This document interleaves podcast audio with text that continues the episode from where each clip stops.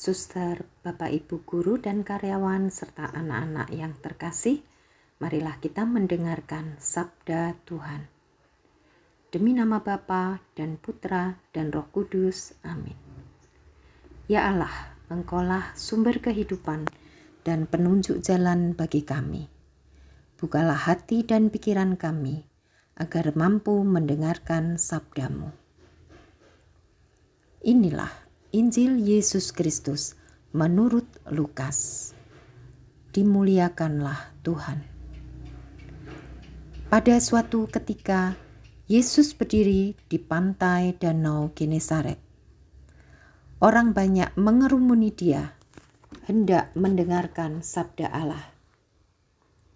Yesus melihat dua perahu di tepi pantai nelayan-nelayannya telah turun dan sedang membasuh jalannya. Ia naik ke dalam salah satu perahu itu, yaitu perahu Simon, dan menyuruh dia supaya menolakkan perahu itu sedikit jauh dari pantai. Lalu Yesus duduk dan mengajar orang banyak dari atas perahu. Setelah berbicara, ia berkata kepada Simon, Bertolaklah ke tempat yang dalam dan tebarkanlah jalamu untuk menangkap ikan. Simon menjawab, Guru, telah sepanjang malam kami bekerja keras dan kami tidak menangkap apa-apa. Tetapi atas perintahmu aku akan menebarkan jala juga. Dan setelah mereka melakukannya, mereka menangkap ikan dalam jumlah besar sehingga jalan mereka mulai koyak. Lalu mereka memberi isyarat kepada teman-temannya di perahu yang lain, supaya mereka datang membantu. Maka mereka itu datang, lalu mengisi kedua perahu itu dengan ikan hingga hampir tenggelam.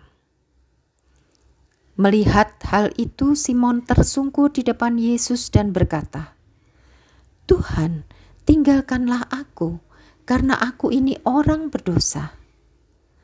Sebab Simon dan teman-temannya takjub karena banyaknya ikan yang mereka tangkap.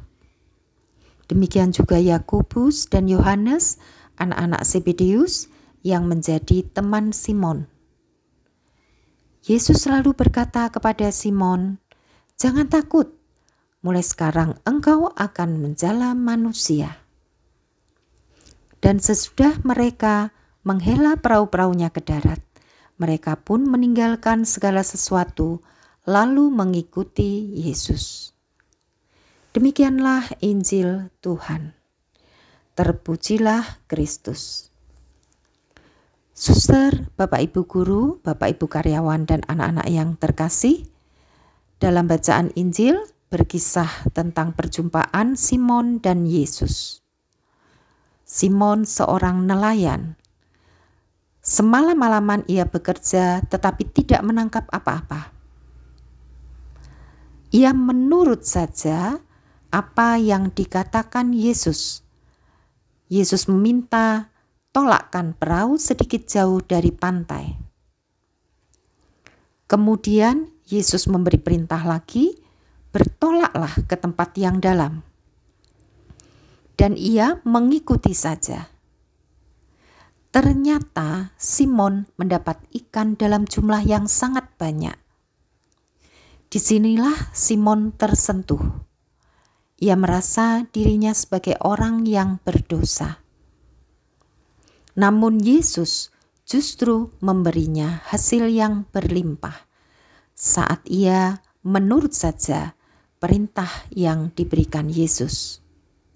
Bahkan Yesus meminta agar ia mengikutinya dan menjadi muridnya. Kita semua pun orang yang berdosa, rapuh, dan amat tidak memadai, namun Tuhan berkenan memilih kita untuk menjadi pengikutnya. Bertolak ke tempat yang dalam artinya masuk ke kedalaman hidup rohani bersama Tuhan. Dan pengalaman rohani ini akan mendatangkan rahmat dan berkat untuk kita dan mereka yang ada di sekitar kita. Marilah kita berdoa. Allah Bapa yang Maha Rahim, Kami bersyukur atas berkat-Mu yang melimpah pada kami. Bantulah kami agar dapat mengolahnya dalam iman, sehingga dapat menjadi persembahan dan pujian bagi kemuliaan namamu. Semua doa ini kami haturkan kepadamu demi nama Bapa dan Putra dan Roh Kudus. Amin. Selamat pagi, suster, bapak, ibu, dan anak-anak yang terkasih. Berkah dalam.